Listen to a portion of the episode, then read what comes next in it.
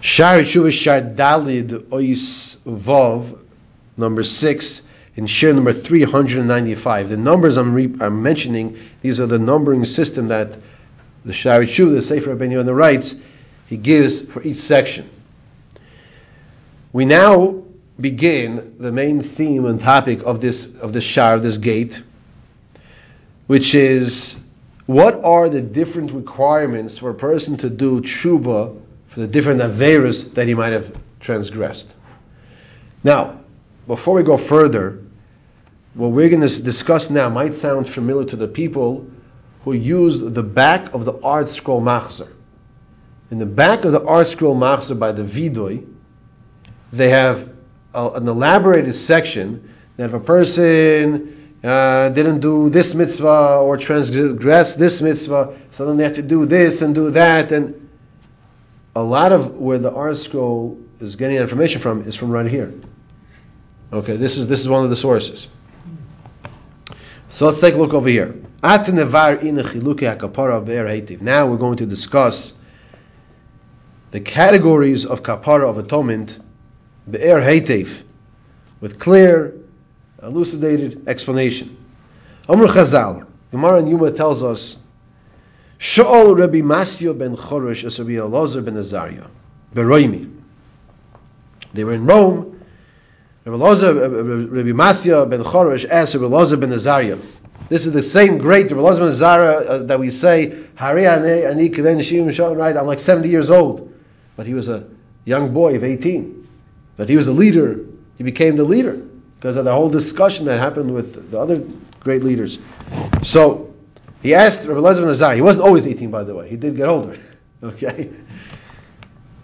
He asked him as follows Shemati, I heard. Arbo chiluke kapara shahoyu Rabbi Yishmael Deirish. I heard that there are four types of kapara, four types of kapara that the great Rabbi Shmuel darshaned out, he expounded on. Omar loy. So Rabbi Lezman Azari said, "No, nah, I, I don't think you're saying it right. That's not my understanding. Not four, but rather shloisha hein. There are three. And shuva is connected with, with each and every one of them. Okay, what does this mean?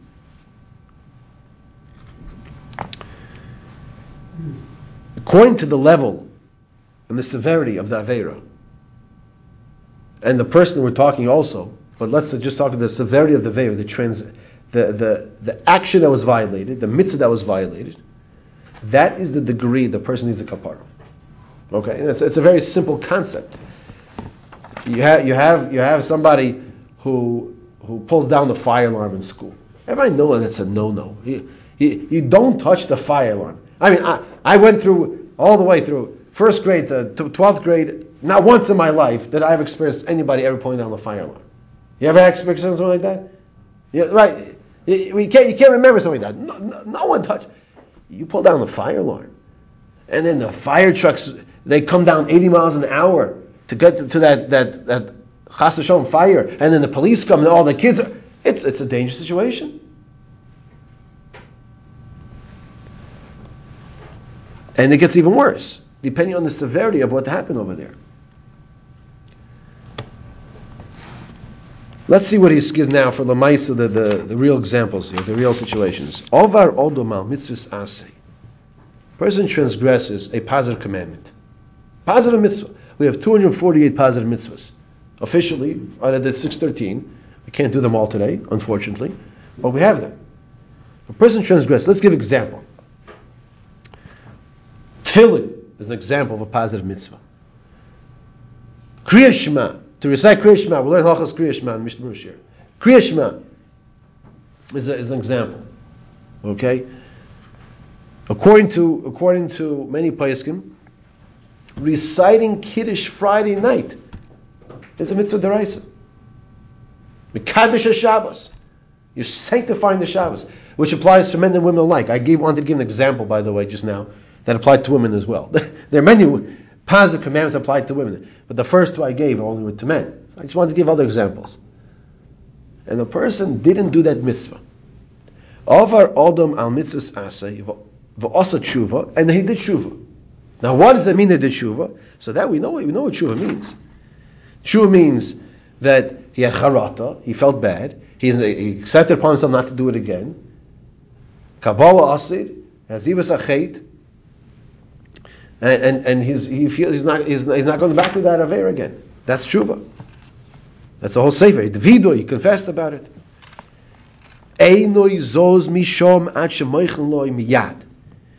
The person, he transgressed a mitzvah's assay, a positive commandment, and he does tshuva right then and there, he gets his kapara on the spot.